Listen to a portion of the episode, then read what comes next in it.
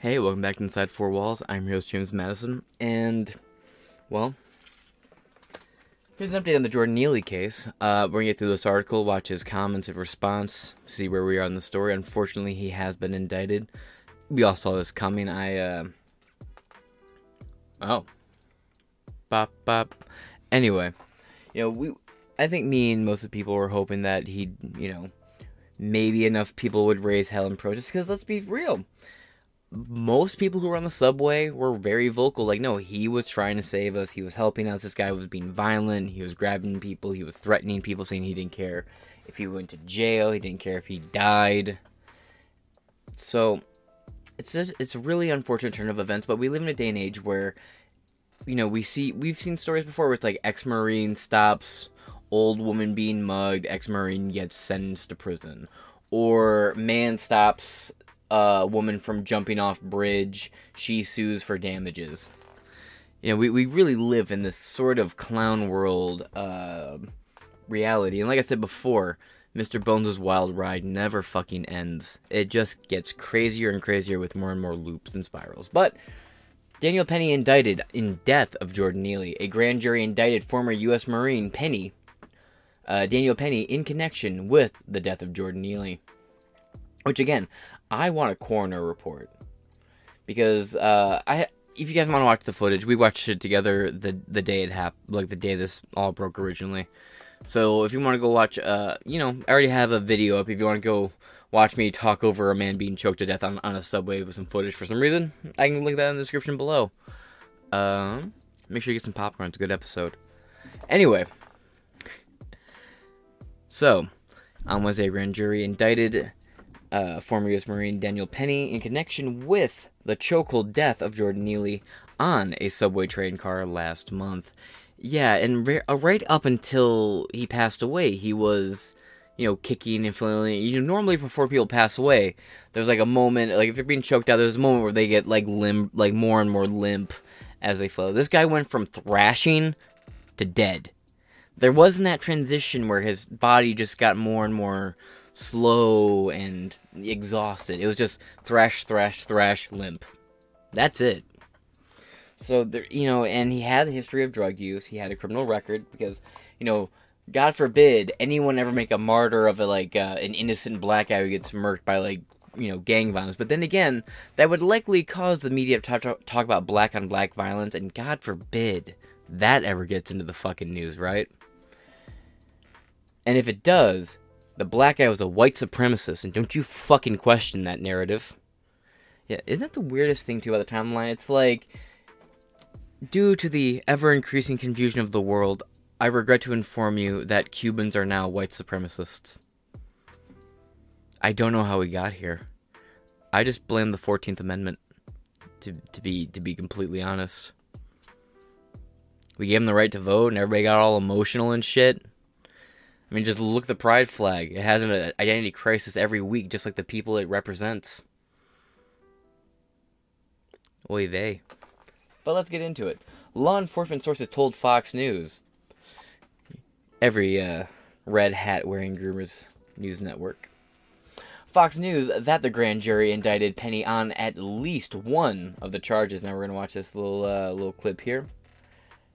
Grand jury indicts Penny in subway chokehold case by Carrie Bonnet. Concerning uh, Daniel Penny and these manslaughter uh, charges against him, uh, and we're hearing from a number of sources here that a grand jury has decided to charge him, indict him on on at least one of those counts. Uh, Bryan Llenas has more for us on this. Brian. Hey, Neil, that's right. Two sources confirmed with Fox News that Daniel Penny, the Marine veteran, has been indicted in the chokehold case and the chokehold death of 30 year old Jordan Neely. Now, we don't know exactly uh, if the exact charges. We do know that Penny was facing the second degree manslaughter charge and that the Manhattan District Attorney's Office believed that they had enough evidence, videos, and witness testimony to indict him and to charge him on this second degree manslaughter charge, which in New York means uh, that they believe that Penny recklessly caused the death of Jordan Neely when he put him in that chokehold on that subway train on May 1st. Uh, of course, look, the bar was low for a grand jury to indict someone. There's a reason why they say you can indict a ham sandwich. It, you needed just 12 of the 23 people in this grand jury to agree that there was enough evidence in this case and enough reasonable cause to believe that a crime had been committed here. And that is what uh, sources tell Fox News happened. They they voted to indict because they believe that there is enough evidence and reasonable cause here for this case to move forward. And that means that there's going to be a trial. And a jury will then decide whether or not he is guilty or, or not. Um, and so that is the latest that we have. We expected this to happen today, and it did happen. Okay. Oops. Close that out. And moving on. According to the New York Post, the exact charges will not be unsealed until later until later court date. Penny was initially arrested and charged with second degree murder. Penny allegedly placed Neely in the chokehold after Neely threatened passengers on an uptown F train on May 1st. According to the eyewitness accounts, the former Marine also placed Neely in a recovery position after making sure he was still breathing. See, that's what I'm talking about. He was thrashing up until he just wasn't here anymore. So again, if he already has if he has a lot of stimulants in his system, be it fentanyl, crack, meth, whatever the fuck you get off the streets, that really good fucking Maui Wowie bullshit that you get with the crystals and the and the ooey gooey, got to do that really good dab with it. You know that real ooh no cap for real for real smoke shit. Maybe he's on that good stuff, but either way, you know, too much of that in his bloodstream, plus you know threatening people, tweaking out, and then getting you know you know, subdued, even if the subdue isn't going to kill you. And, and, again, I'm not saying this to put anything on, on Jordan Neely, but with all the excitement and everything, heart starts racing. It's already beating more than it normally would naturally at a higher rate. And then all of a sudden, just all that pop gone. But I, again, I haven't seen any article that mentions anything about uh, like like a toxicology report and uh, a drug analysis and I, I really hope so I really hope that the body hasn't been buried or cremated so I can still get done because if not a lot of potential evidence just went to waste. One witness said that Neely had been threat had been threatening violence against one witness, all of them really, threatening violence other than one person from what I've seen. Maybe we'll, we'll get into that actually. Against the train car passenger saying, quote, he said, I don't care, I'll take a bullet, I'll go to jail because he would kill people on the train. He said, quote, I would kill a motherfucker. I don't care. I'll take a bullet. I'll go to jail. Yo, sick remix, bro. Goes hard as fuck. Just like your heartbeat, actually. Penny spoke out over the weekend about the day, saying that he was, quote, trying to protect passengers from Neely. Now, don't forget, remember, again, it's one of those clips I'm not going to pull up today, but we talked about it before there was a woman who was actively getting sexually assaulted on train and no one took action. And we all sat back and said, well, where's somebody to take action? Wouldn't somebody do anything? And it's like, finally, someone did something. And now you get to see what happens to someone who actually says no to the social decay, decay around them. You know, some people just are not comfortable sitting back watching Rome Decay Part 2 in real time. They want to they want to scream against it. Like like be like, you know, I got to take action. I can't just sit back and watch people going about their life. There, there there's women, there's husbands, there's kids, brothers, sisters, so on and so forth. And then there's this one crazy motherfucker who, due to whatever unfor- unfortunate circumstances in his life, and now with Jordan Neely specifically, it seems as if his mother in 2019 was killed, and that led him down like a, a road of drug abuse and stuff. But homie, we're coming up on 10 year anniversary of that shit. That's not not an excuse for being a man in your 30s with a criminal record, tweaking on a train, threatening to kill people. So it's like I, you're in, and but keep in mind the person working this is a Soros-backed uh, AG, and we all know his name. It's Alvin Braggs. He's been working this case since the very beginning, and we that's what made me say, oh yeah, he's going down. Unfortunately, he appeared to be on drugs. Penny said, "quote The doors closed, and he ripped his jacket off and threw it at the people sitting down uh, to my left. I was listening to music at the time." And I took my headphones out and I heard what he was yelling, quote, the three main threats that he repeated over and over were, quote, I'm going to kill you, I'm prepared to go to jail for life, I'm willing to die. Again, sick fucking beat. Penny said it was, quote, a scary situation, and that he was, quote, scared for himself, but that looking around at the women and the children on the train, he could, quote, just couldn't sit still. Breaking Daniel Penny speaks out for the first time. Uh, rewind this. This is from June 11th. So it's a little bit older. Like I said, we have an article after this to get into. Daniel Penny speaks out for the first time after uh, placing Jordan Neely in chokehold on New York City subway, which resulted in his death. Again, uh, it seems to have resulted in his death. I'm not really comfortable with that until I have like a drug toxicology. I want to know what was in this guy's system. East Village in Manhattan, so I take the subway multiple times a day. In this instance, I was coming from school. I got out of class around 2:15, and I took the Jay Street. I was at Jay Street Metro Tech, took the Uptown F train. Um, at Second Avenue, um, a man came on, stumbled on. He was, appeared to be on drugs. Um, the doors closed, and he ripped his jacket off and, violent, and threw it at the people sitting down to my left.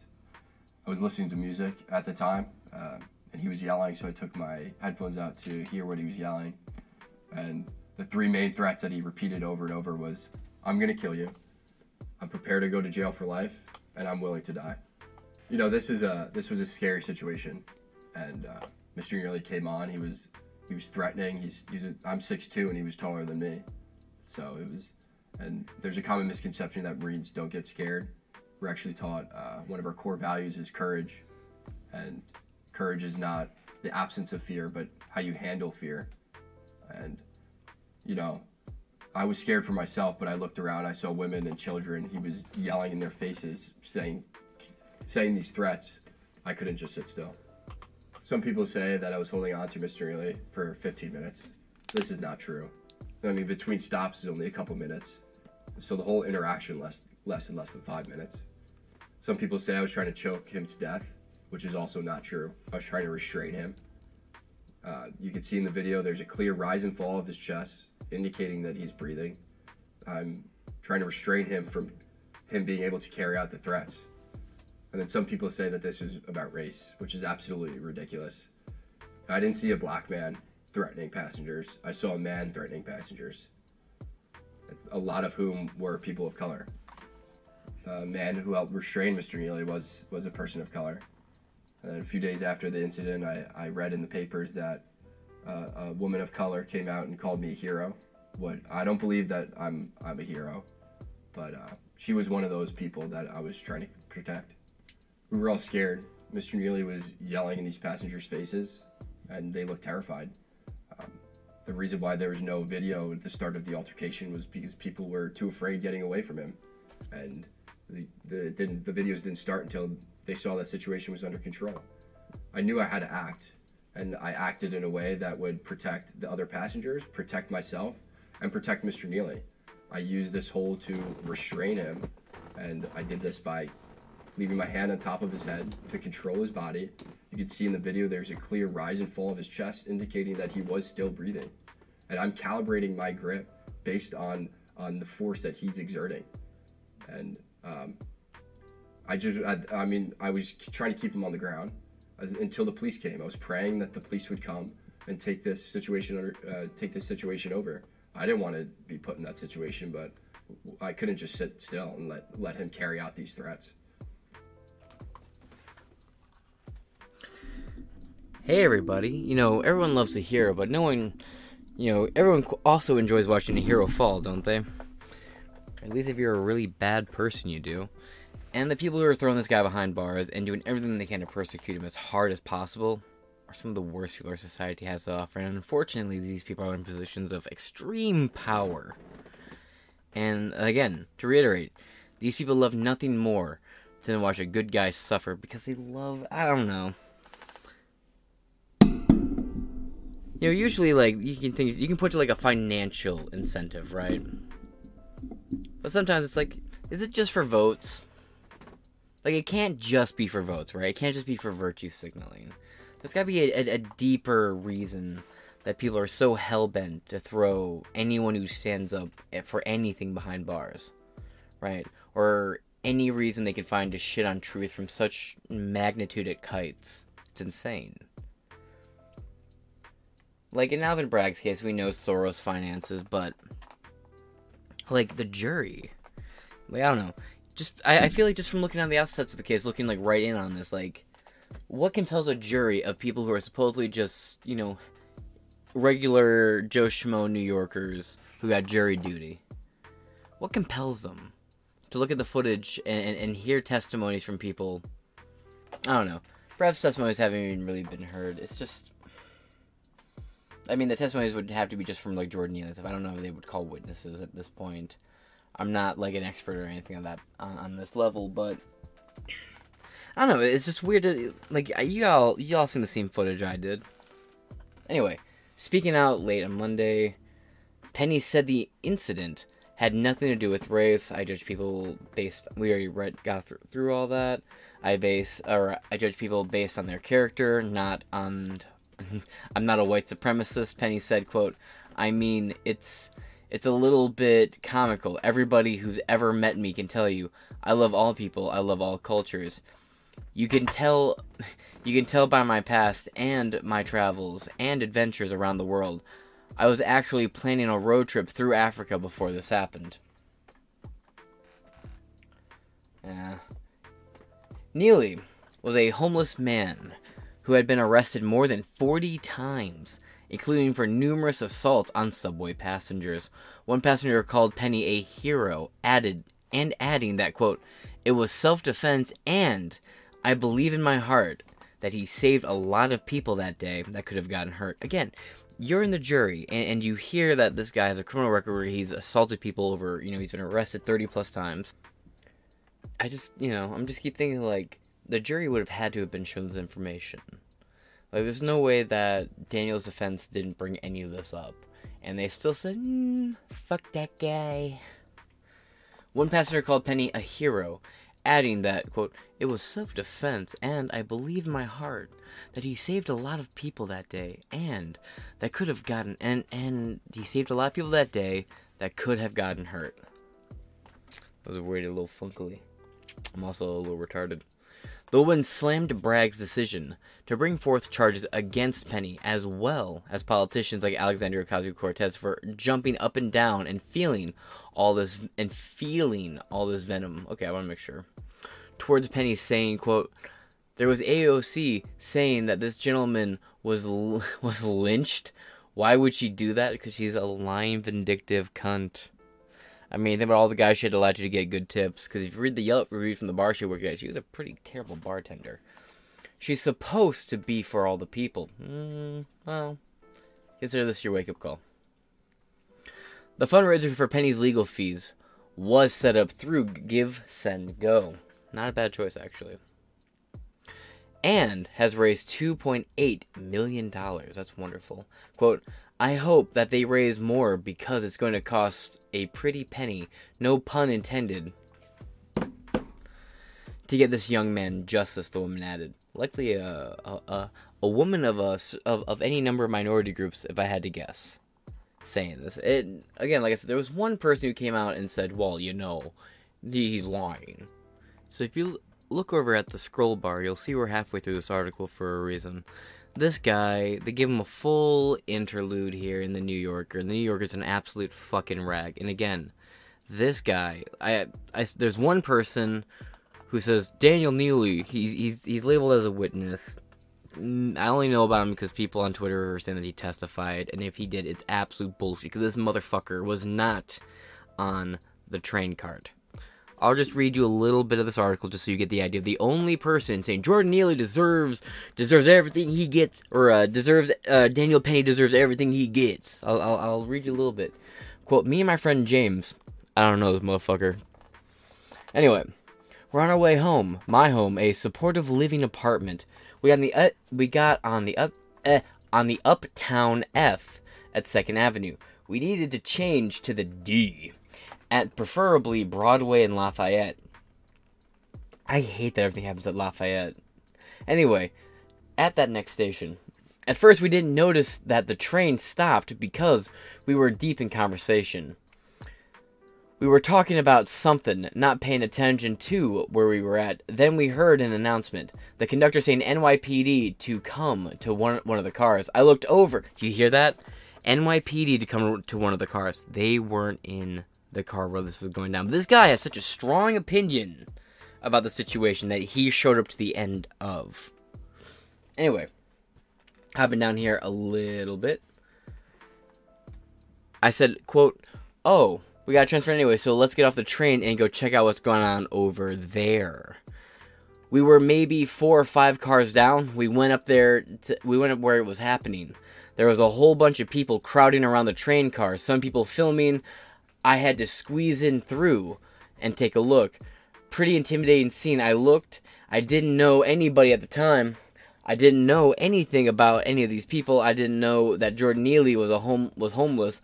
I didn't know that Daniel Penny was an ex-marine. I saw Penny holding Neely by by the neck, and the other guy holding onto Neely as if he was still resisting. Neely was start was starting off, but honestly, at that moment, I didn't know how long they had him down, or had him. Sorry, down was a accidental editorial my own the way they were holding him, it was as if they were, uh, as if, as if they had just had the craziest fight or something. Well, it's almost like you weren't there, but you seem to have a lot of really strong opinions about something you weren't there for. My God, buddy, you're you're not too different than those motherfuckers on Twitter having these little like, "Whoa!" On behalf of people I know who are totally real people. Fuck you.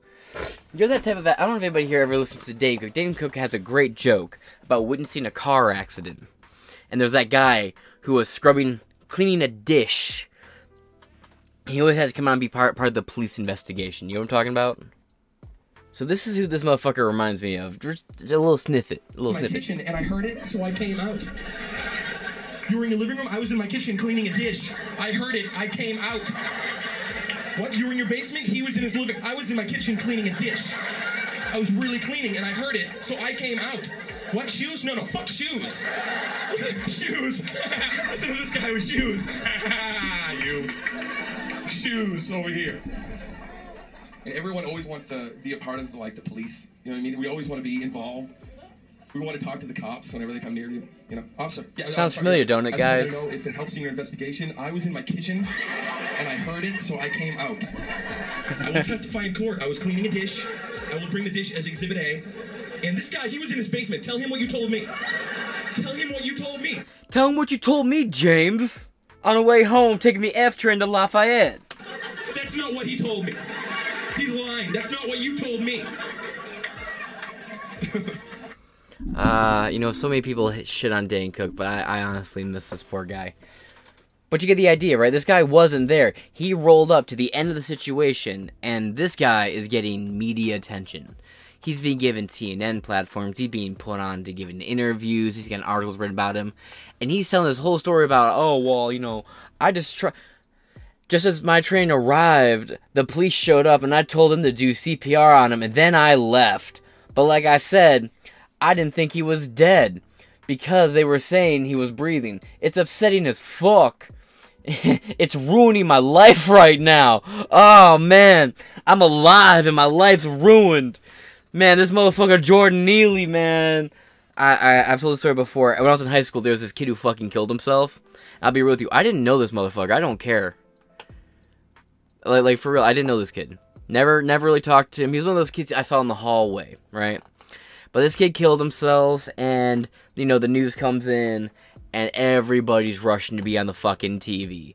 Dude, I saw kids who actively gave this kid shit in the hallways because he was one of those weird kids that had like, you know, the dog tag chain type tails hanging from their belt loop. He was a weird one of them type, like not furry, but like half furry emo kid type. Anyway, 2014 high schoolers, you get the idea.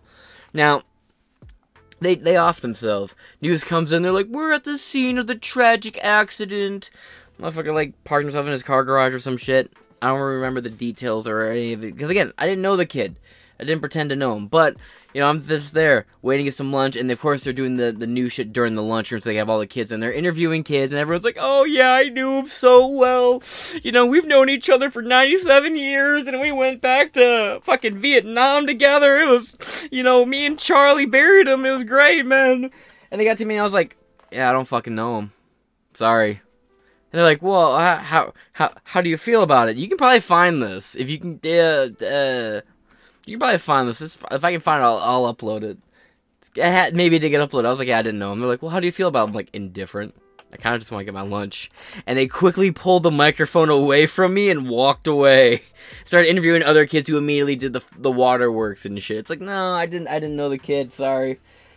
Uh, I just kind of, I'm just kind of get this this fucking soggy, sad Little Caesars pizza. Thanks.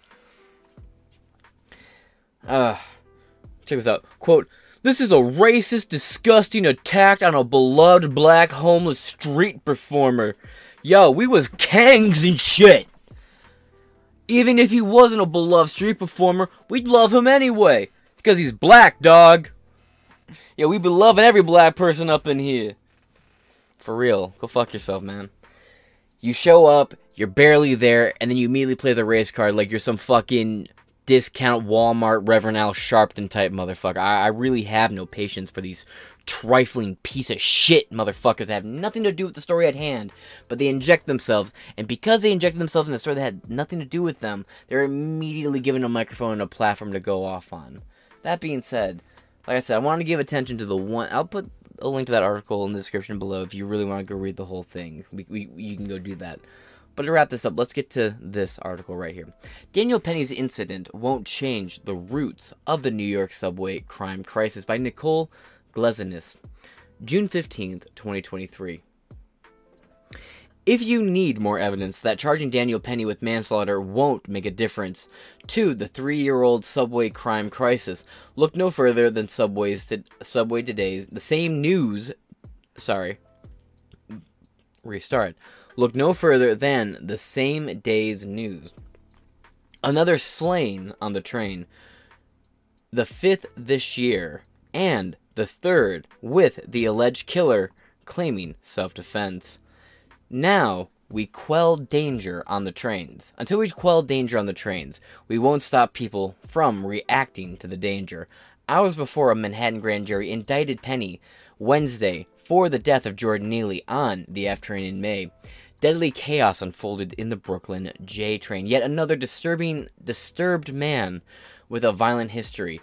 36 year old uh, Devector uh, Odrago paced the car, removing his shirt and menacing passengers. One witness said he threatened to e- erase someone. Police say Ortega, ah, had a stroke saying that, punched a woman. The woman's campa- uh, the woman's companion, Jordan Willis, 20, fatally stabbed Ortega. He, like Penny, faces a manslaughter charge. See, and the difference is there, like, with a knife, you can even, like, again, this guy is an absolute fucking hero for responding the way that he did. But even then, like, the knife adds a different layer to it, too, right? Interesting they're being charged the exact thing. They both shouldn't be facing any fucking charges. With one difference Williams, who is black, spent two nights in jail awaiting arraignment, whereas Penny, who is white, remained free. Haw.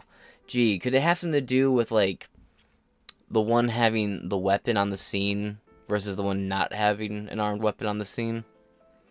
Yeah, an investigation was carried out, and then they arrested him later on. Again, like the weapon. Also, there's a, a law in most states where you're not allowed to carry a blade that's over three inches, three to four inches in most states. So depending on the size of the pocket knife, that could also be cause for arrest. But again, article does make valid points. Give it a second. Quote: this is under a criminal justice, just, justice system progressives consider reformed. I will say, every other outlet, when they do this, they always, uh, do. Let, let me ask this woman, right? She wants to bring race into it, right? Black guy getting arrested, white guy glamour shots. I'm just kind of saying, you could have picked both of them getting perp walked, or neither of them getting perp walked. So you want to complain about race? I find it interesting you put the brother in handcuffs you bitch about the white man being free, and you guys glamour shots up there looking like a looking like v- vigilante by Balenciaga. And Penny, uh, befitted for from support, f- benefited from support and donations from around the world, meaning he can afford to go to trial. Yes, well, because of his skin tone, he got all the press attention. Not anything else to do with the case has anything to do with other than the uh, media's obsession with it. Williams' case risks being lost, just like another subway dispute homicide, minority on minority, unless national conservatives take him up, too. Well, it's not just conservative media talking about this, it's everyone talking about this story specifically. As having no idea but to defend himself and others, he may be forced to uh, to be financially con- uh, forced by financial considerations to take a plea. Progressives have no intent in Williams, have no interest in Williams, but they also Williams' case risks being lost, just like another subway dispute, homicide minority on minority, unless national conservatives take him up too, as having no choice but to defend himself and others. He may be forced by financial consideration to take a plea. Progressives have no interest in Williams, but they are pleased. They. My fucking. Unless national conservatives take him up too, as having no choice but to defend himself and others, he may be forced by financial considerations to take a plea. Progressives have no interest in Williams, but they are pleased the grand jury indicted Penny because they see it as racial justice, holding a white man accountable for killing a black man. Fine, it's up to a trial jury to decide whether he's guilty, but by forcing on punishment, by focusing on punishment and not prevention in Penny's case, all progressives have done is ensure more minority men are killed on the train, and other minority men are charged in their killings. If ultimately you would think well here's the thing right? There's no such thing as blind justice. It's been a myth. The idea that there's an unbiased judge or an unbiased court in this country is an absolute fucking myth. That woman the statue of, justice she's never been blindfolded. Because let me tell you something.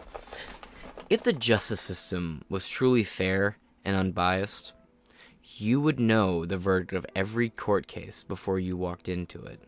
But you don't. Why?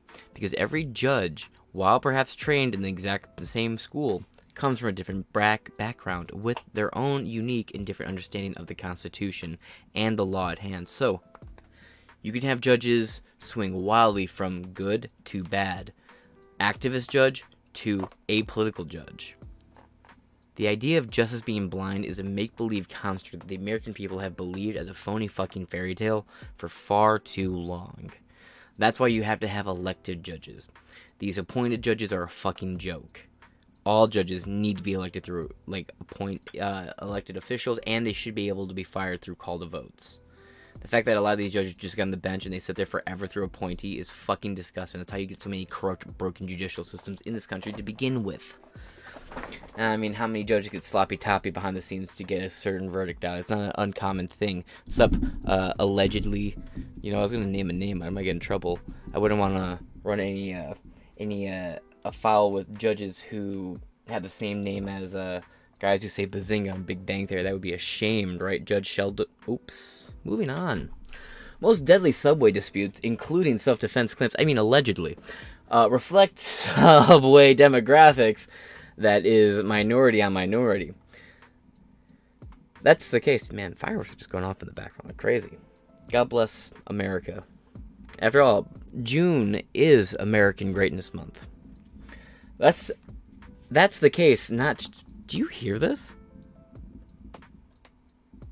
Wow. Anyway, that's the case. Not just the newest one, but the year's first claim of, but the year's first claim of self-defense in April 25 year old Mark Smith stabbed 18 year old Isaiah Col- to death on the Brooklyn D train after a dispute asking from, uh, sorry, dispute arising from the fact that Castillo's friend pulled the emergency brake. Well, you should get your ass beat for that one. A grand jury refused to indict Smith, agreeing that he acted in self defense, but none before he got entangled in the criminal justice system. Progressives usually love root cause systemic problems, so you would think they'd see three claims of self defense homicides on the subway in three months as a systematic problem with a root cause, right? The problem isn't whether any of William Smith or Penny was justified in these deadly actions. It's that we have five dead men on subways this year, and most would be alive if we were se- securing subways as we did until 2019. It also wouldn't hurt to allow people to carry fucking guns New York. I know you guys were forced by constitutional edict to become a shall issue state, but you guys are some prohibited ass motherfuckers. I mean, tighter than a nun at a fucking Chippendales concert, you know what I mean? So how about you get a little bit more looser like your aunt at a barbecue? Ortega's killing Tuesday is the 30th subway homicide since March 2020, and uh, well, all the ones in 2020 were actually from COVID. Fun fact. Allegedly, supposedly to someone, allegedly, who remained unnamed, allegedly. Uh, dead Biden whistleblower, most likely. Before 2020, it took 15 years for 30 people to be killed on trains. Though subway robberies and assaults are down uh, the past few months, homicides are uh, accelerated. Well, you know, a soul's worth a lot more, so you can just harvest those. From 7 killings each in 2020 and 2021 to 11 last year we are tolerating more and more subway disorder, and some of it inevitably turns deadly. To access disorder, to access this disorder, look at fare evasion stats. Fare evasion went from an estimated less than 4% uh, of riders in 2019 to more than 11% this year, and it's going to just double every year. We know so far, for 30 years, that when people uh, stopped fare beaters, you stop disorderly people before they terrify a train full of people. I probably should have said terrorize, but what do I know? I'm dyslexic. Should have said dyslexic. Oh well. People who aggressively beg, who rant that they will go on and kill someone, who punch or slash strangers, who stick needles in their arms in view of other passengers, did not pay their fares. Yeah, but uh, what a conclusion to draw. It is government's job to aid severely mentally ill. I, don't think you want the government in charge of people's mental health. I mean, look at everything else they're in charge of. Does it really work out very well? Yeah. Anyway, but whether the state or the city do that job, the severely mentally ill do not belong in the subway where people can escape them. Again, Second Amendment kind of comes to mind police are writing more tickets for fare evasion through April, 45% more than 2019, but it's not enough to reduce the disorder or city allow uh, the city allowed to fester for over three years. It also doesn't help that with prosecutors not criminally enforcing, uh, oops, sorry, uh, not criminally enforcing recidivist fare beating a civil fair evasion write-up is just a paper t- is just a paper tigger. It's a weird use of the word tigger. Hmm. Anyway, hey, what did they uh? What do they call the black version of the bouncing cat thing from Pooh Bear? Uh, would still be Tigger, or would we call him, uh, even before 2019, half the tickets went unpaid, reduced the fear pervading the subway, and you reduce chances that people react to disorder to defend themselves, whether justifiably or not. I would also argue that if you allow people to fire to carry firearms, open carry, concealed carry, whatever, everyone knew that people had guns, that would also incentivize, you know, psychos to be in their best behavior. I gave this example before, but have any of you ever been to like a dojo or where they do martial arts or UFC or fight training? You go to there, you're gonna notice people tend to be on very on their very best behavior. Not a lot of people walk around talking shit at dojos. Same kind of kind of same kind of thing. Like you might see people playfully messing with each other amongst friends at like a gym or at a dojo, but you're not gonna see people outwardly talking shit or acting a fool. Why? Because in a dojo, there is always somebody more trained than you. There is always somebody and usually more than one somebodies who are gonna fuck you up for acting a fool in a dojo, at a mixed martial arts training facility. Hell, man, even at a skateboard park, you might get a fucking truck to the back of the head if you act a fool. And that's because there's social enforcement.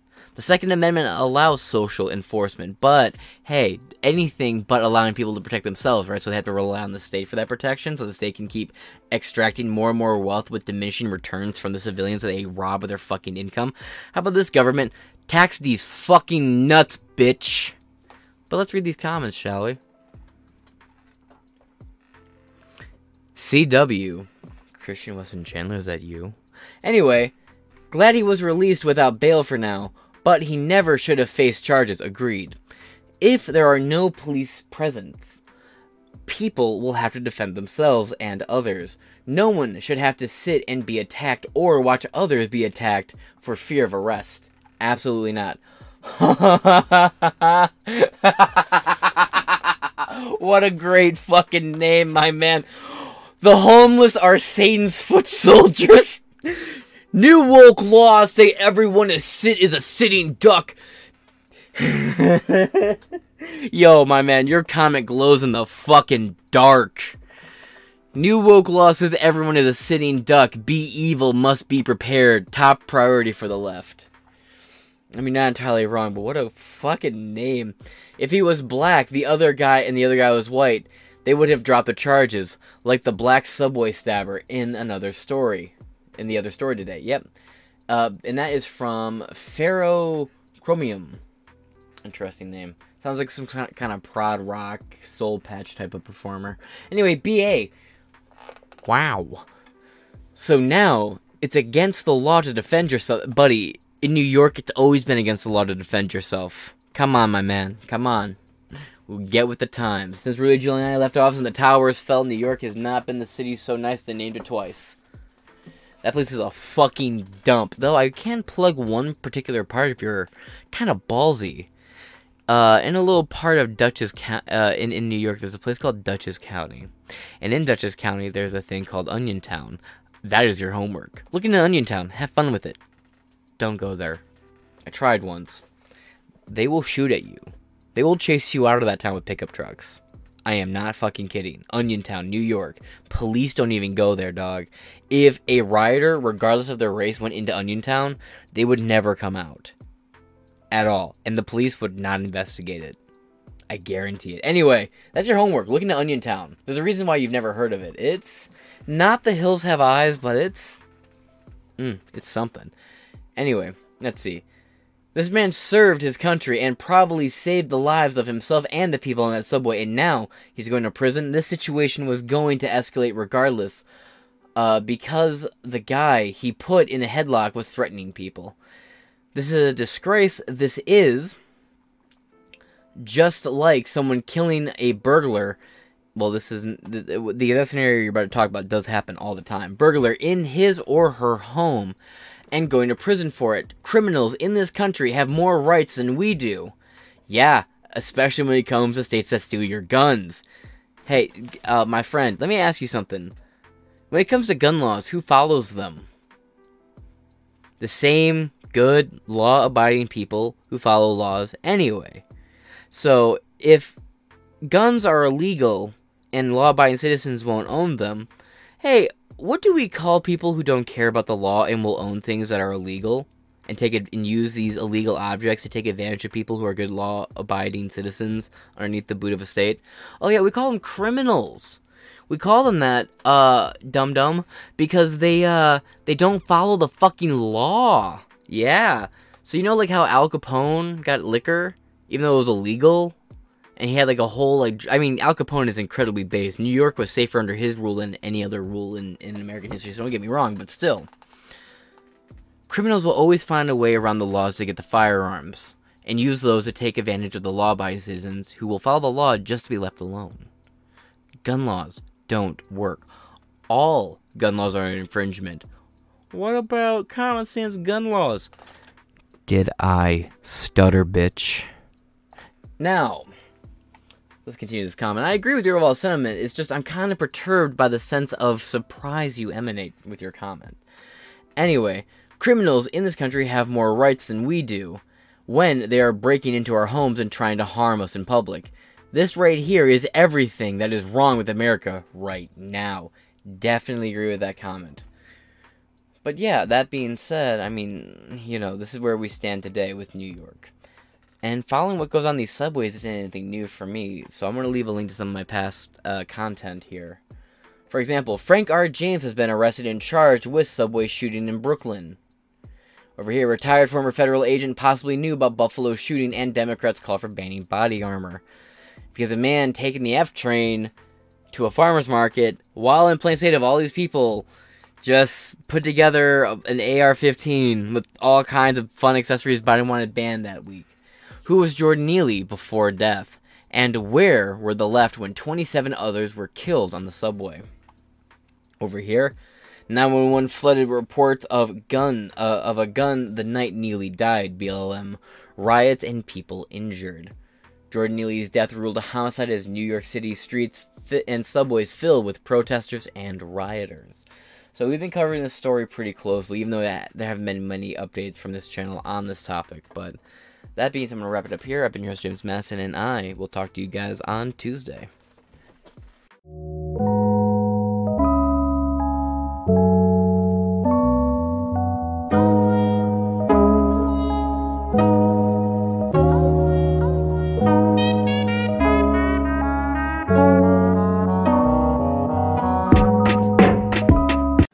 On 4chan, which is some sort of website that's basically not very moderated and it's kind of the website of last resort for people who want to get information out there but can't because everything is so completely censored at this point.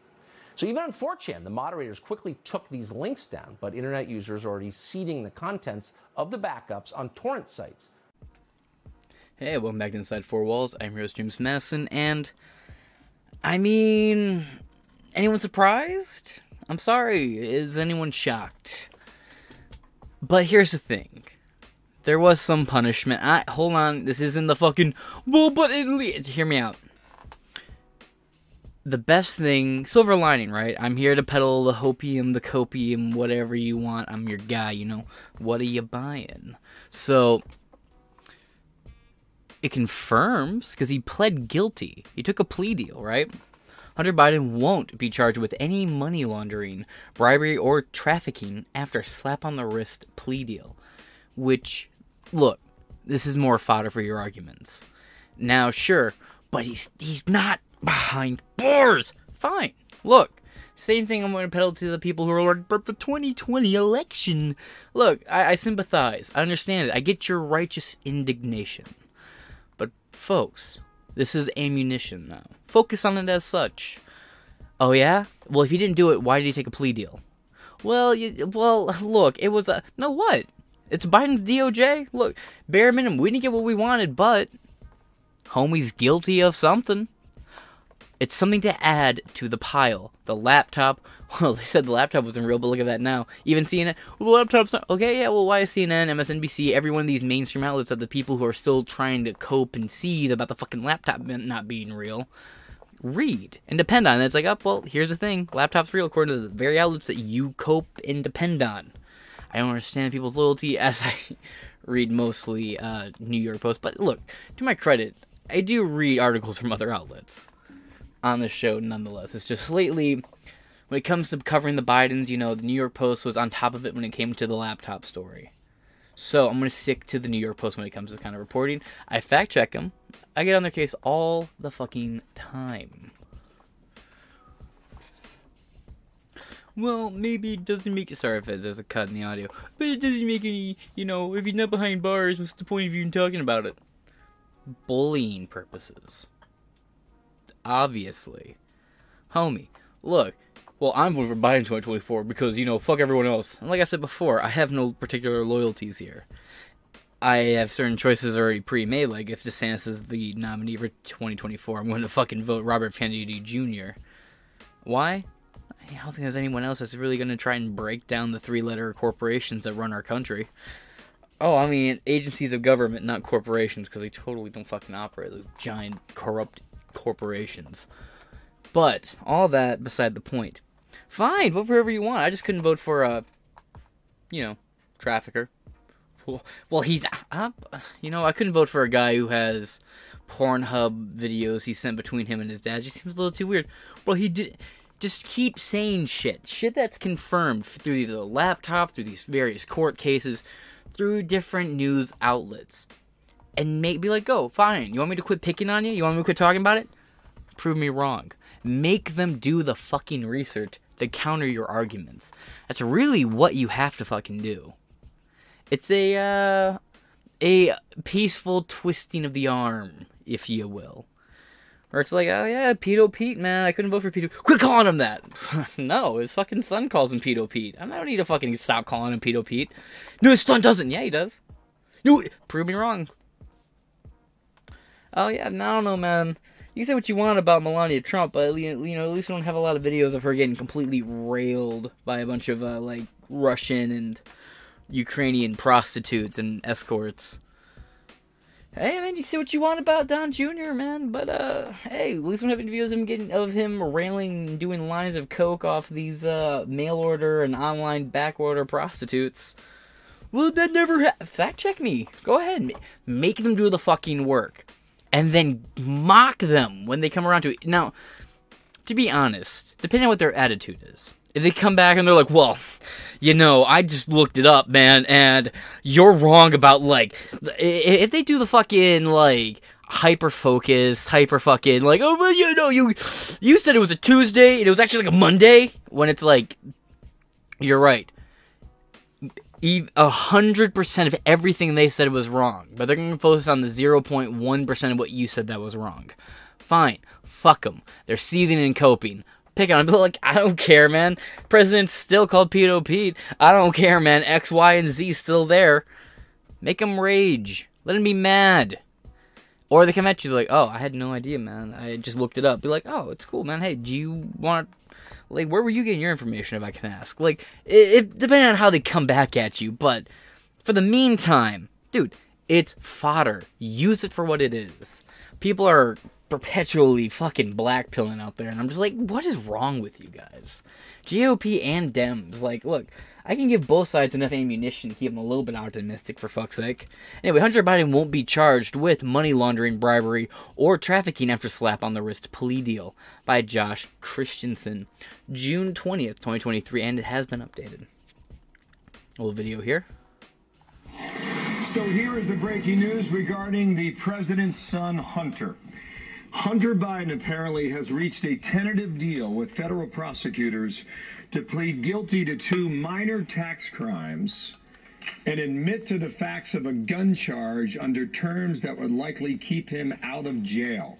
Hmm. That's according to the Washington Post and court papers that have been filed as of today, Tuesday, June 20th, 2023. Hunter Biden, age 53, might appear in court to enter uh, a plea on that. Any proposed deal, I'm reading now, any proposed deal would have to be approved by a federal judge. It's not immediately clear as to whether or not Hunter Biden might appear in court to enter his guilty plea. Alrighty, here. Alrighty. Here we are in the Evergreen. Hunter Biden appears to have ducked other possible charges, including money laundering, bribery, and human trafficking, as part of a plea deal he entered into the federal prosecutors. That is likely to result in him serving zilch in the way of jail time. The president's 53 year old son will plead guilty to two misdemeanor counts of failing to pay his federal income taxes on at least three million, uh, on at least three million he earned from overseas business dealings. And there you go. Well, look, man, he had all these weird overseas business dealings. I mean, he got fucking and he got fucking found guilty of uh, not paying taxes on this weird money he got from overseas business dealings. Oh yeah, well, what, what was weird about it? That he was the head of he was on this oil company. What oil, bro? Look, that's the overseas business he was on. Like, just look, like it's the finer details. You know what I mean, folks? Make him search. Make him work for it. Make him struggle to prove you wrong. It's always like you know. To pay anyway, the 53-year-old plead guilty to two misdemeanor counts of failing to pay his federal income taxes on at least three million he earned from his overseas business dealings, and he will participate in a. Are you ready? Pretrial diversion arrangement. Really? For a felony firearm charge after he lied about his drug use on a on a gun purchasing form in 2018. I always want to say 2018. I know it's right, but we should really be saying that anyway. However, court filings revealing the deal, uh, the deal make no mention. The deals make no mention. New York Post. See what I mean? Of more serious charges, Hunter laptop indicates he exposed himself to unregistered foreign as an unregistered foreign agent. How like uh, Hunter likely violated the Foreign Agents Restri- uh, f- the Foreign Agents Registration Act, FARA. Is that like a super fucking old, old ass thing from like forever that no one, no one actually uh, enforces? Full disclosure, I'm not gonna sit here and blow smoke up your ass like I had a lot of like I had any real pre knowledge of what FARA is. I have heard I've heard it talked about recently, mostly on Twitter and a few uh, you know like you know law and crime articles by Dan Abrams type deals. So okay, FARA fosters transparency by requiring that persons who engage in specified activities within the United States on behalf of a foreign principal register with the register and disclose those activities to the Department of Justice. The Department of Justice is required to make such information publicly available. Now here's the real kicker to that. Eh, if they're here working on behalf of another country for like sketchy evil purposes, why would they register with you?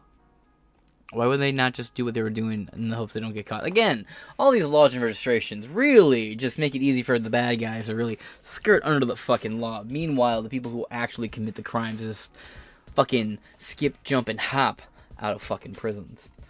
Now, while uh, negotiating lucrative business deals with entities in China, Mexico, Romania, Russia, and Ukraine during and after Joe Biden's tenure as vice president, with George Washington University law professor Jonathan Turley last year calling the evidence, quote, unassailable and undeniable.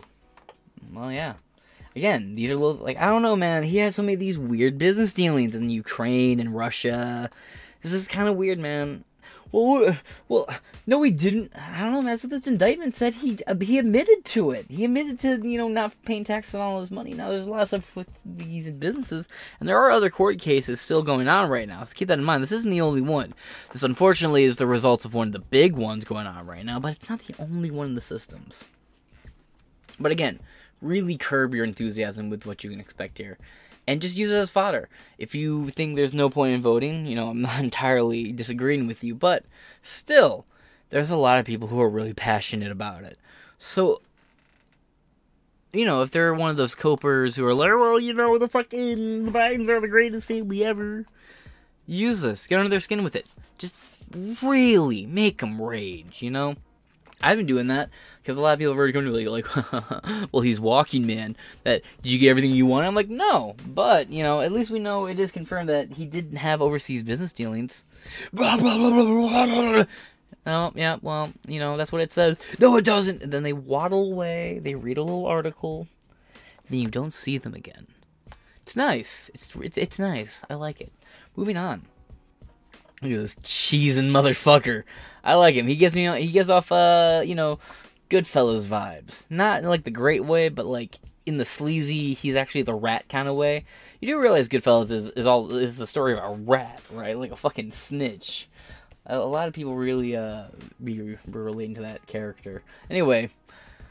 The then second son visited his father at least 30 times at the Obama White House and at Joe Biden's Delaware home, often within days of meeting with foreign nationals according to schedules found on his abandoned laptop. Others, other emails from the laptop show Hunter Biden may have passed along funding requests to then Vice President Joe Biden from the Crown Prince of Yugoslavia and the Crown Prince of Saudi Arabia or Serbia. My apologies. As well as peddled access to his inf- uh, influential father to cash in on one construction contract in Colombia. Man, I uh, wonder what kind of uh, business dealings Hunter may have been doing over there in Colombia. Ah, you know. Hey, but look, between cocaine and coffee, Colombia just wants to make sure you get to work on time. Quote, if Hunter pl- if Hunter relayed the request for U.S. government assistance assistance then that would be a FARA a FARA registratable event. Craig Engle, a FARA expert and head of the political law practice at Arent Fox Schiff, Arent Fox Schiff, told the Post in July 2022. Again, you can label it all you want. Again, like I said, the best you can hope for is for this to confirm some shit for you, and maybe there is some chance that he, you know, faces some fine, gets some jail time. But again, with the weak, overwhelming uniparty rule you got, you're just not gonna get much. Kind of like how censoring Schiff was like, well, we can censure him, give him $60 million fine. Oh, we're going to do neither? Okay. Like, come on. Come on. The department, uh, the Justice Department sentenced Paul Manafort, Donald Trump's former 2016 campaign chairman, to 16 months in 2018 for FARA violations stemming from his own work in Ukraine, as well as 30 months more for tax and bank fraud and witness tampering. Again, I have to look. I, I uh, don't know why I said again. I have to look into that. I'm not familiar with those particular charges. But again, they're worth looking into. I recommend you guys look into them yourselves. The improper lobbying accusations also extend to Hunter's work as a board member for Burisma Holdings as a Ukrainian natural gas company where he earned $1 million annually. The House Oversight Committee is probing claims from an FBI informant who alleged Hunter and Joe Biden each received five million, uh, a five million dollar bribe to help Burisma's owner evade a corruption investigation of his own. See, again, a lot of people are like, "Oh, well, it's over." It's not over. Look, uh, call me a coper if you want. Call me a. I, I know I use that word a lot lately. It's my favorite fucking word. Some people really like. Some people are really mad about it. I, it's my flavor of the week right now. Anyway, deal with it. Now, I don't know. I really don't think. Uh, it, again, a lot of people are like, "Well, it's over." How? There's a lot of other lawsuits and probes and investigations going on right now, not just on a federal level, but also on a state level as well with him. So sure, right now he's getting he's not even getting slaps on the wrist, but this is one specific thing led by a lot of uni party members. So that's fine.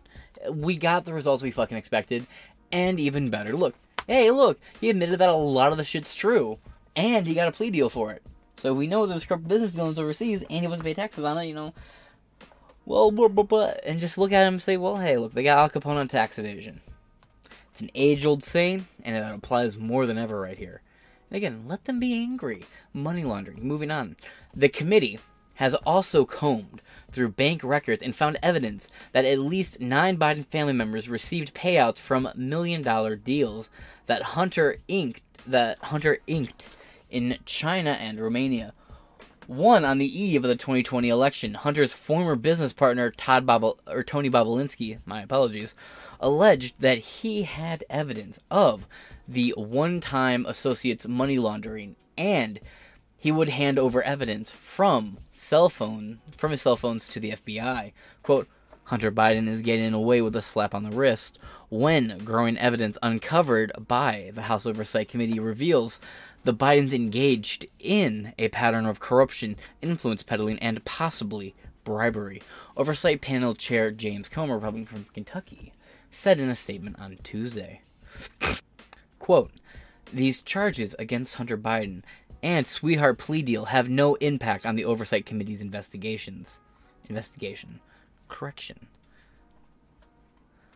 Uh, moving on. Soliciting uh, solic- solicitation of prostitution and sex trafficking. Other members of the committee, including Rep. Marjorie Taylor Greene, a Republican from Georgia, and Rep. Nancy Mace, a Republican from South Carolina, I'm not familiar with her actually, have said Treasury Depart said Treasury Department records also show Hunter's profit flowed to human uh, flowed to human trafficking rings in the U.S., Russia, and Ukraine. The first son reportedly uh, cavorted with Eastern European prostitutes, according to suspicious activity reports viewed by the Congresswoman and photo evidence of Hunter Biden's uh, abandoned laptop. Yeah, that's where it all comes back down to. Something you can look into as your own homework if you want. Hunter Biden thinks he has a tiny dick, and he has like severe insecurities about it. Like it causes him to you know, do a lot of damage to his own body uh, in response to it. You know, just a little, a little ditty to go looking into. You know, he does have a Twitter account. I'm not advocating harassment. Don't do that. Don't do that. But if you were to like post information about the first son, information that's already publicly available, already out there, pretty readily accessible. You know, the shit he put in his laptop and posted all over social media. That kind of stuff. It doesn't hurt if you don't like, hey Hunter, why did you say this, man? You, you know, just I'm just saying, Hunter Biden needs a lot of love and support, guys. He could use you to go, you know, add him on Twitter and say, hey, nice cock. You know, I'm, I'm just, don't harass him. He needs the boys to support and encourage him. You know, completely harmless, absolutely legal. Hunter Biden, I believe in you. Nice cock, bud. Quote the DOJ. That's a sound clip from this fucking show. The DOJ proved today that they are not serious about holding the Biden family accountable for crimes that they have that have been committed. No shit. Mace told the Post, quote, this indictment of Hunter is just a slap on the wrist. This is a sweet deal for him on a nothing burger tax charge and federal gun charges. When, in fact, we have seen evidence of racketeering uh, RICO, R I C O, money laundering, bribery, prostitution rings, you name it, and they have yet to charge him five, six, or seven years later. Quote, we do believe the House Committee over the House Oversight Committee will refer charges on other illegal doings by Hunter Biden, by other members of the Biden family, and maybe even the current president, he added. The office of Delaware U.S. Attorney David Weiss announced the charges but added that it was, quote, its investigation is ongoing. However, Cornell law professor Robert Hockett told the Post Tuesday that that that statement amounted to a prosecutorial formality. Quote, my guess would be that they have continued to probe just a sort of make sure they've gotten all the loose ends already captured and tied up. Wink, wink, nudge, nudge. But whether they find whether they will find more doesn't seem to be highly likely.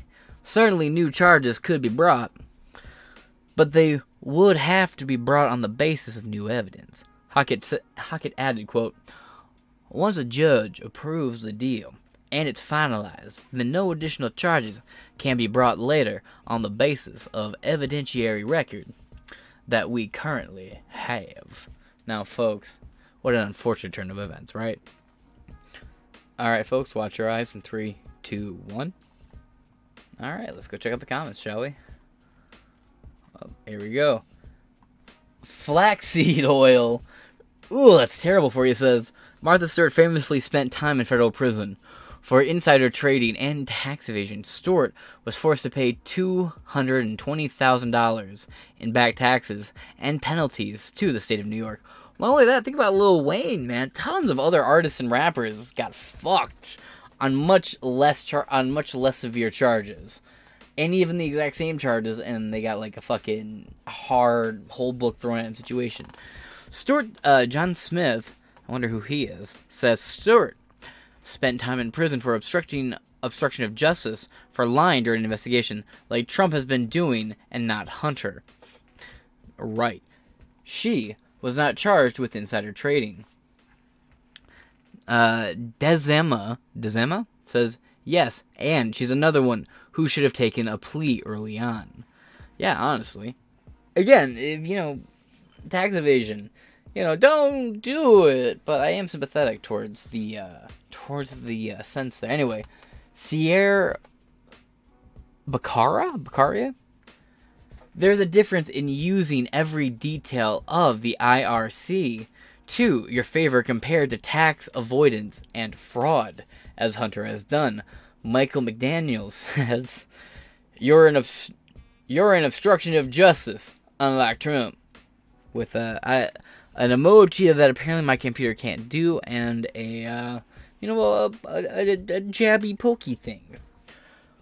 Oh please, 419 says she went for inside trading, or she also went for inside trading. And the last our last comment on this particular episode is Geraldine uh, Krawitz? BLM Biden Black Lives Matter. That's all. No jail, no bail. Steal from stores, taxpayers, that's okay. Our government is so corrupt, so, like all the banana republics they used to talk about, now it's the United States. A total failure.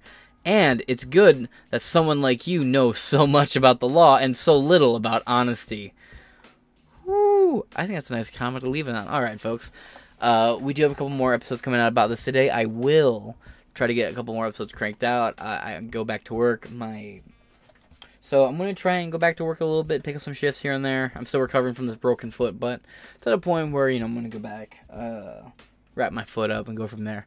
All right, folks. So I shall try to get as much content out as possible, but no promises. And I shall talk to you later. Deuce. Towers, he said he was doing it before he hit the ground floor. Remember what he said? He said, I'm going to take on those racist Mexicans.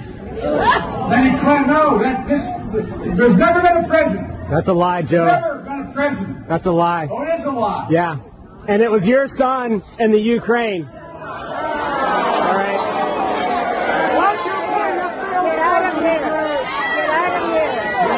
Yeah. You're the one that offered to withhold a billion dollars to cancel of foreign relations. Son of a bitch, he got fired, right? I tell you what, man.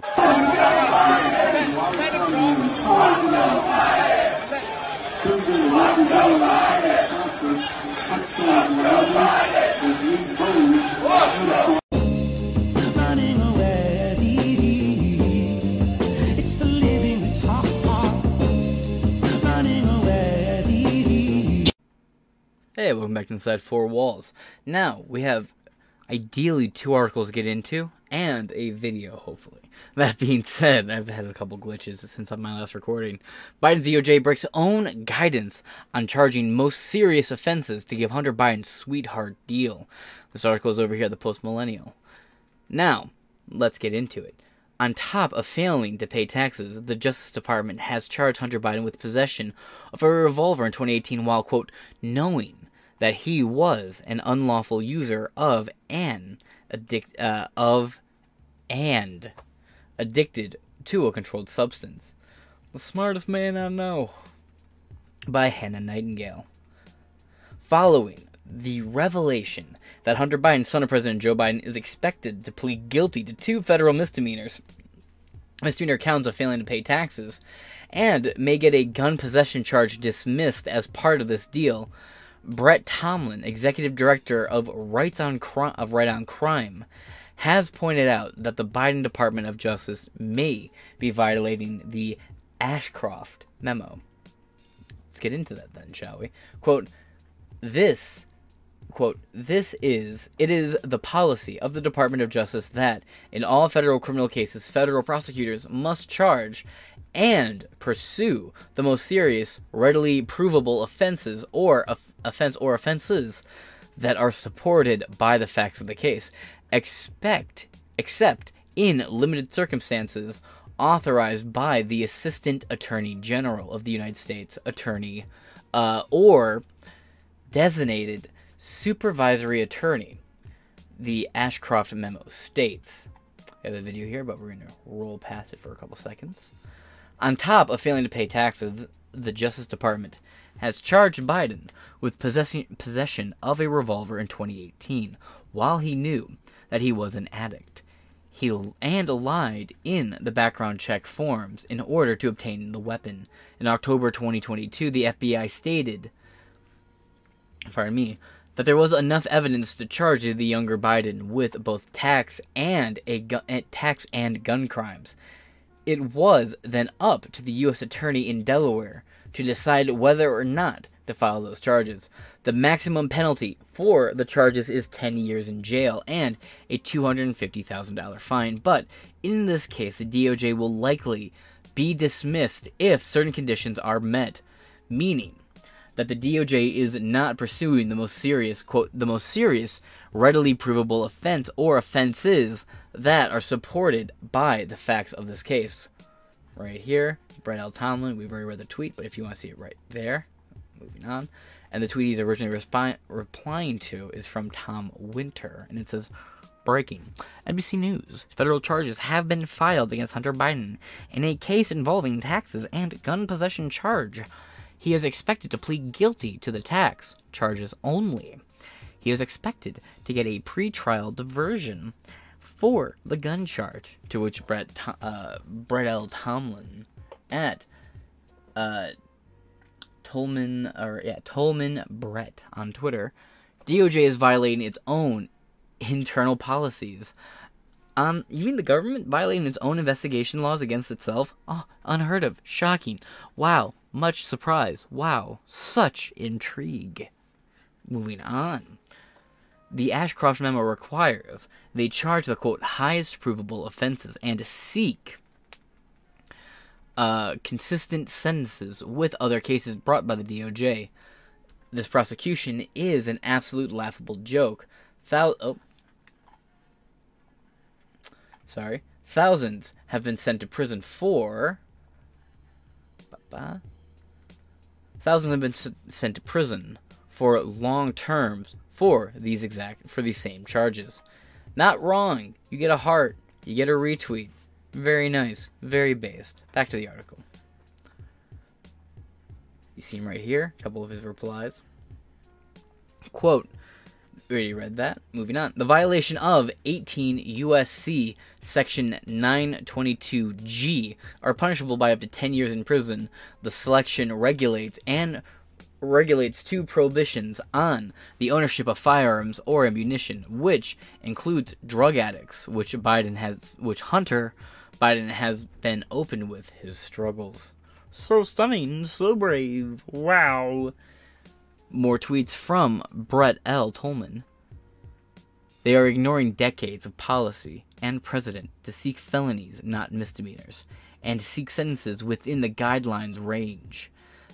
The diversion agreement on this felony is offensive to everyone not politically connected who sought diversions and were literally laughed at by the DOJ. Brett L. Tomlin continues to say thousands of people have been prosecuted under Project Safe Neighborhoods by the DOJ. Shad, no shit, absolutely fucking true. God, that fucking jogged a memory. I should have fucking brought that up. Anyway, by the DOJ. They brag about getting nearly five nearly five years of prison time on average for gun cases. If they follow the policy, Hunter would be looking at a minimum of five years in federal prison. But he's a Biden. Yeah, no shit. That man is absolutely base. I have to. You know what? I don't follow him. I changed that today. I follow him now. Let's continue on.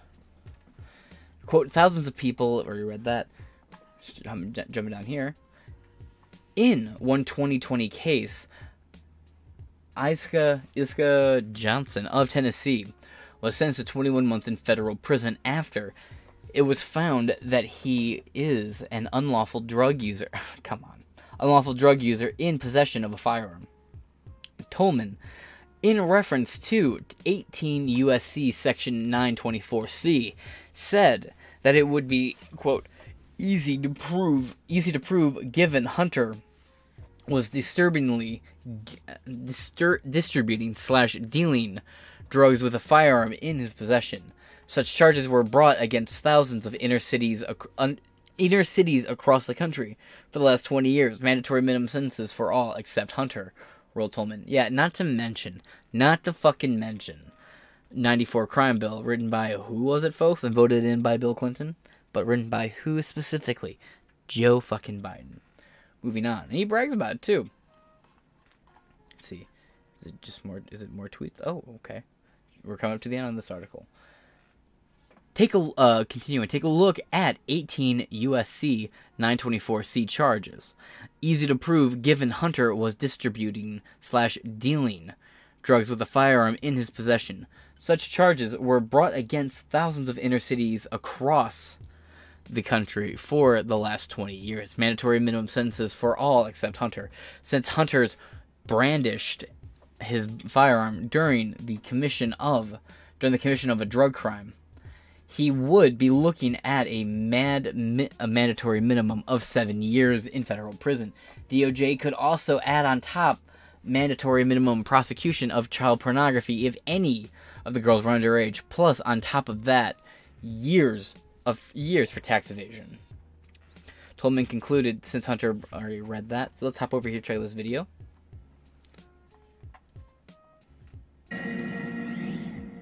Welcome to Tucker Carlson tonight. This is a Fox News alert. One of the most extraordinary moments in the history of social media is unfolding right now as we speak. And it began when Elon Musk took control of Twitter. When he bought the company, he promised to reveal its corruption, the extent to which Twitter had engaged in politically motivated censorship, including the unlawful, the illegal censorship of American citizens at the direction of the U.S. government. Well, tonight, less than an hour ago, Musk began to make good on that promise. Twitter shared a trove of internal documents with Matt Taibbi of Substack. Those documents are coming out again as we speak, and what they prove so far is very serious. Those documents show a systemic violation of the First Amendment, the largest example of that in modern history. These documents show that, among other things, political officials in the Democratic National Committee were directing censorship at Twitter ahead of the 2020 election. One Twitter official wrote on October 24th, 2020, that he had received, quote, an additional report from the DNC. So the DNC was telling Twitter what to pull off the site, and Twitter was complying. Next morning, to prove it, a Twitter official confirmed the post had been deleted. I grabbed the first one, that Twitter employee wrote. Twitter is also following instructions directly from the Biden campaign in the final days of the presidential campaign. One of the documents proves that officials on the Biden team routinely directed Twitter to remove posts that reflected poorly on Joe Biden. Quote, more to review from the Biden team, read one internal email from a Twitter employee just days before the 2020 election. That email included a list of several Twitter accounts that had criticized Joe Biden. The reply, quote, handled. We just checked. Now, those accounts remain suspended today. So Twitter was permanently censoring users at the request of the DNC and the Biden campaign. That is new. Many suspected it. Now it has been absolutely confirmed by internal documents. And of course, the New York Post Twitter account was banned. Why? Because they had a story that might have changed the outcome of the 2020 election, and Twitter knew that perfectly well. They had accurate information about Hunter Biden's laptop. The Post reporting directly implicated Joe Biden and the Biden family in an ongoing scheme to sell influence to leverage Biden's job as a government official to sell the prestige and the power of the U.S. government to China and Ukraine. That scheme, that ongoing scheme that unfolded over years, made the Biden family millions of dollars. 10% of that money was reserved, as you know, for the big guy, meaning Joe Biden. So that was information that might have changed the outcome of the election. And that is precisely why Twitter prevented its users from reading it. Twitter went so far as to block its users from privately sharing the New York Post story on Twitter direct message. So anyone attempting to share the story about Hunter Biden's laptop was told it was unsafe. Now, that measure preventing users from sharing information privately is something that Twitter reserves in normal circumstances only in the most extreme cases, Taibbi writes, like stopping the transmission, transmission of child pornography. But in this case, information that might have hurt Joe Biden's chances of becoming president were invoked. And they were applied even to the sitting president's press secretary, Kayleigh McEnany. Internally, Taibbi writes, quote, the decision was made at the highest levels of the company, but without the knowledge of CEO Jack Dorsey, with former head of legal policy and trust, Vijaya Gadde, playing a key role. All suspected, now confirmed. Now, in public, Twitter and its many allies and the rest of the media claimed that the New York Post story violated the hacked materials policy that Twitter had on its books. But internally at Twitter, everyone understood that was just a pretext. The laptop had not been hacked. By the way, something I brought up before that no one talked about the hacked and leaked content policy.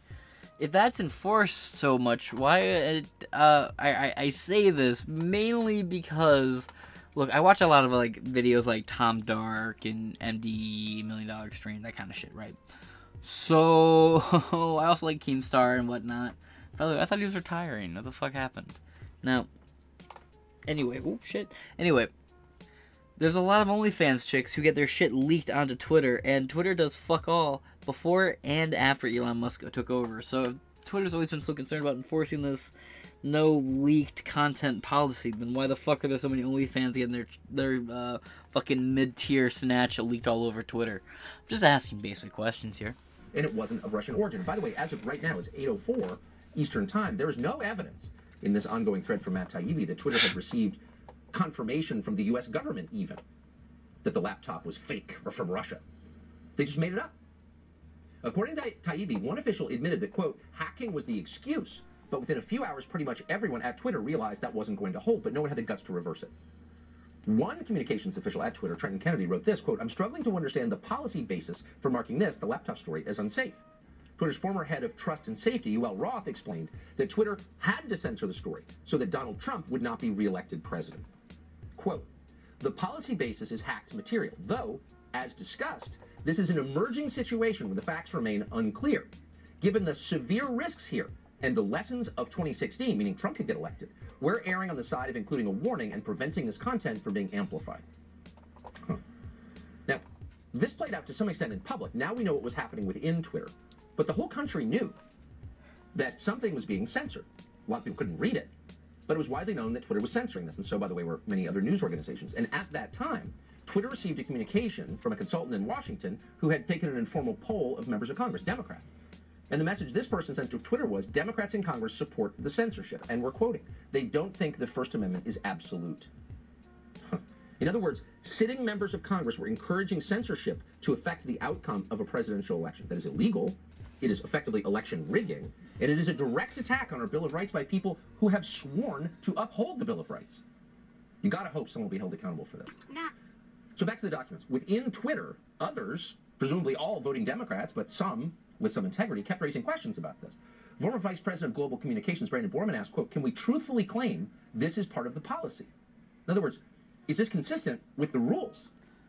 Then the general counsel of Twitter, Jim Baker, that would be the former FBI general counsel, who was directly involved in the FBI's interview with Michael Flynn when his life was destroyed for political reasons, signed off on the continued censorship. The former FBI official signed off. Quote, caution is warranted, said Baker.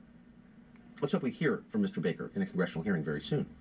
So throughout all of this, the record shows, at least as of right now, only one elected official in the entire Democratic Party, that would be Ro Khanna of Silicon Valley, a Democrat, voicing any concern at all.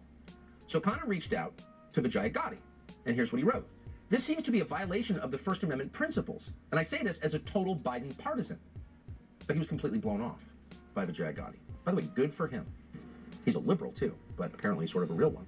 Within days, someone called Carl Szabo, the research firm NetChoice, advised Twitter executives that on Capitol Hill, Democrats were very happy with this. They supported the censorship. So, as we said, this thread exposing internal documents from Twitter, as transcribed with commentary by Matt Taibbi, is still ongoing. It is still flowing forth as we speak, and we'll bring you new information as it comes. All right, folks, and then uh, we have one more. Hey, it's Tucker Carlson. This spring, word began to circulate in Washington that the House Oversight Committee, under its new chairman, Congressman Jamie Comer, had discovered criminal behavior after reviewing thousands of pages of the Biden family's bank records. Now, publicly, to the extent they responded at all, the White House dismissed the investigation as, of course, politically motivated. In any case, irrelevant. Hunter Biden was an adult, so his business dealings had nothing at all to do with his father, in this case, the President of the United States. But in private, everybody understood it wasn't quite that simple. There has long been overwhelming evidence that Joe and Hunter Biden's financial lives are not separate at all, but deeply intertwined. On Hunter Biden's laptop, there's a suggestion that the two of them even at one point shared a bank account. And of course, Hunter Biden wrote himself that he kicked back cash from his foreign business deals to his father. He wrote that bitterly. So the Oversight Committee's investigation was potentially a disaster for the White House, a scandal, possibly even the prelude to criminal charges. So in order to get ahead of all of that, Joe Biden's handlers did the one thing they could do. They set up an MSNBC interview to preemptively whitewash whatever Jamie Comer might find. Here's the results of that. This aired on May 5th. Sir, there is something personal that's affecting you. Your son, while there's no ties to you, could be charged by your Department of Justice. How will that impact your presidency? First of all, my son's done nothing wrong. I trust him. I have faith in him. And it impacts my presidency by making me feel proud of him. Okay, time for the master class for free. You can audit it. Here it goes. Sir, showing appropriate respect, says the shill, there is something personal that's affecting you. Note the wording.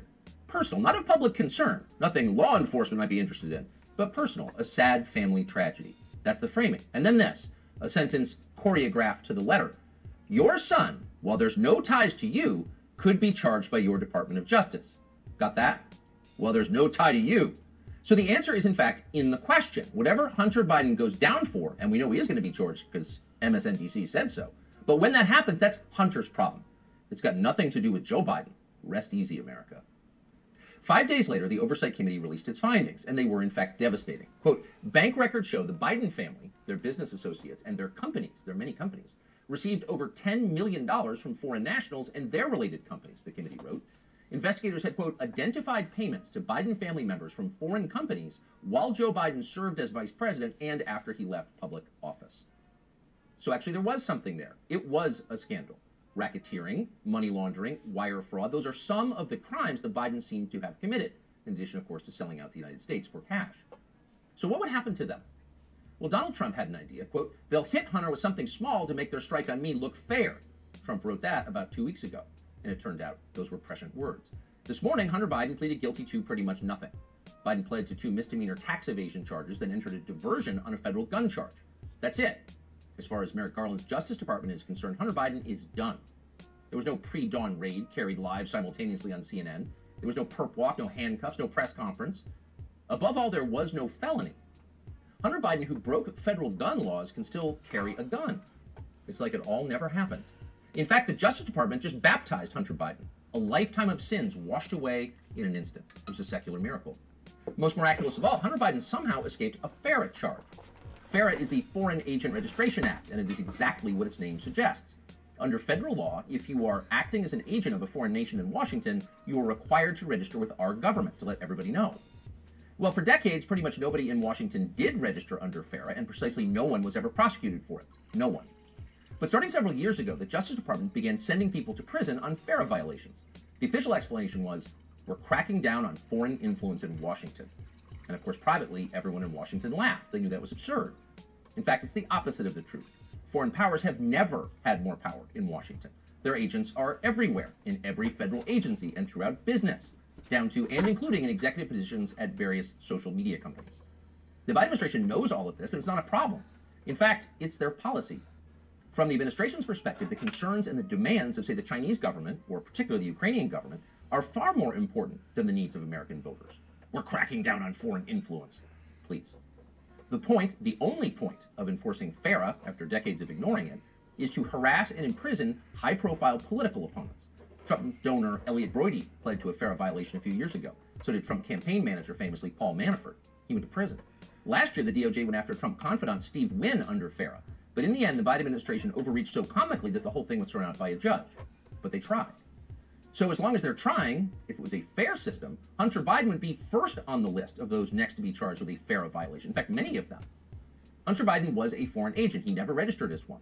But for years, that's exactly what he was. He sold access to his father and other lawmakers to the Chinese and the Ukrainians and countries throughout the world. There's no debate about that. The FBI has known about it for years. For years, they've had possession of Hunter Biden's laptop. But they didn't charge him for it today. They never will. Why? Well, you know the answer. Hunter Biden has good genes. A more interesting question, though, which is another question the feds will never consider, is what does Hunter Biden do for a living now? This is a man with no obvious job and, of course, zero skills. He spent midlife smoking crack. Yet somehow he's managed to live pretty well despite rising inflation. He's been living in big houses in the costliest residential neighborhoods in the world. He's been paying a stripper baby mama 20 grand a month in child support. And he has retained a team of the most expensive lawyers in the country who spend quite a bit of time sending threatening letters to anyone who asks questions about how they're being paid. We can confirm that firsthand. So again, what does Hunter Biden do for work? That's a fair question. And tonight we have the answer. For years, Hunter Biden was an influence peddler. Now, Hunter Biden is a self actualizer. He self actualizes for a living. He gets in touch with himself, his feelings, and he follows his muse. Here he is explaining his new vocation in a 2019 ABC News interview. This is new. Yeah. Studio. Yeah.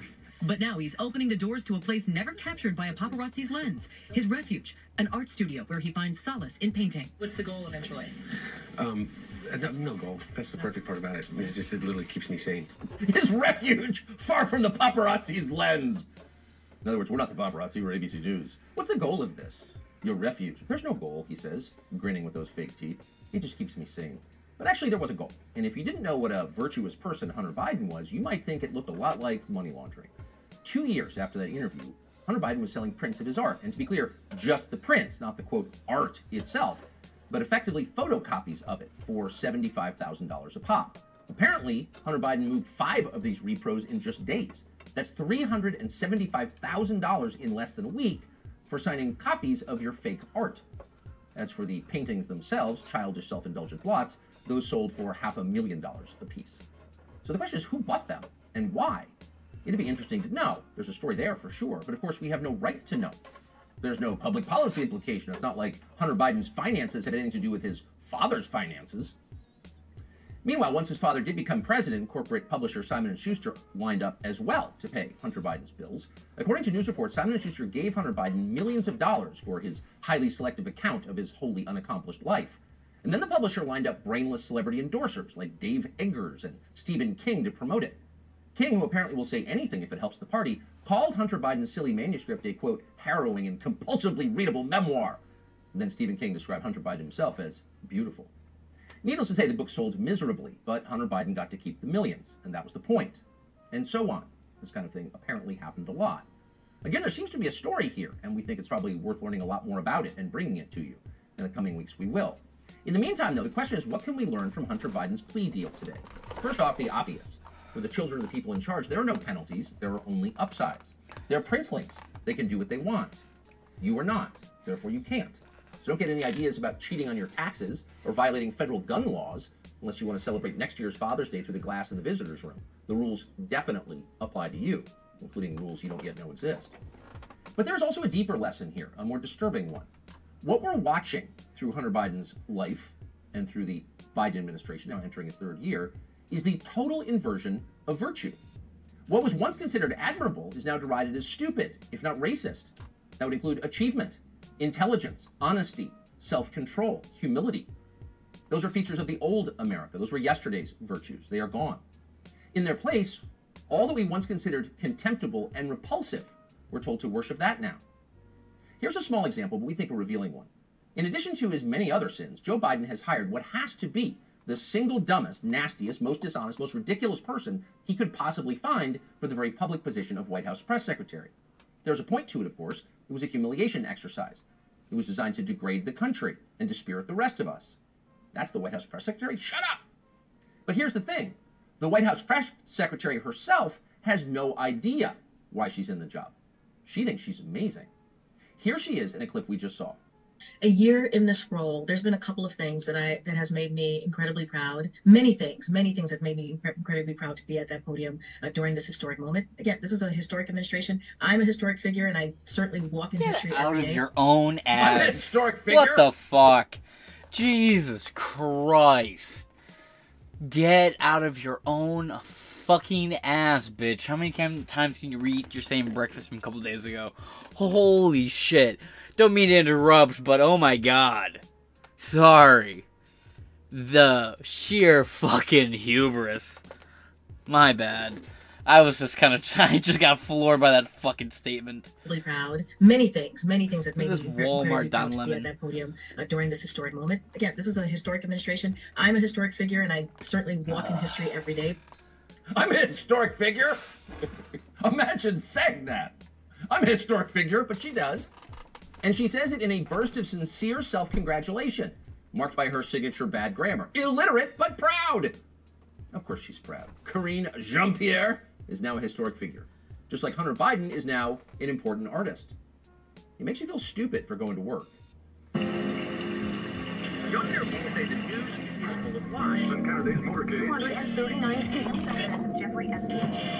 Alright, folks. Now I want you to keep in mind something. Posted eight hours ago, 8.1 million views. I thought it was at like 7.9 when we first started watching, but I could be entirely mistaken. But that being said, I'm going to wrap this episode up here, and I shall talk to you guys shortly. Thank you.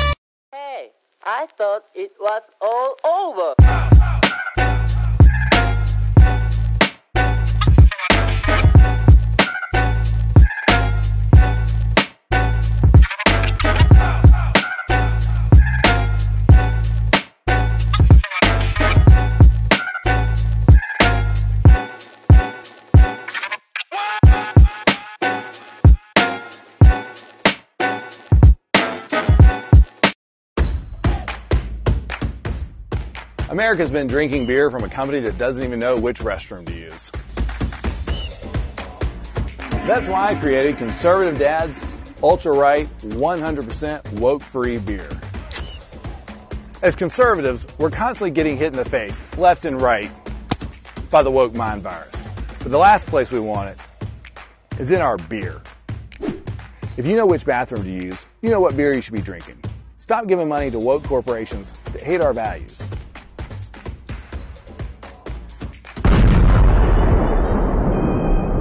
And to the rest of you woke corporations, stay the f- away from our kids.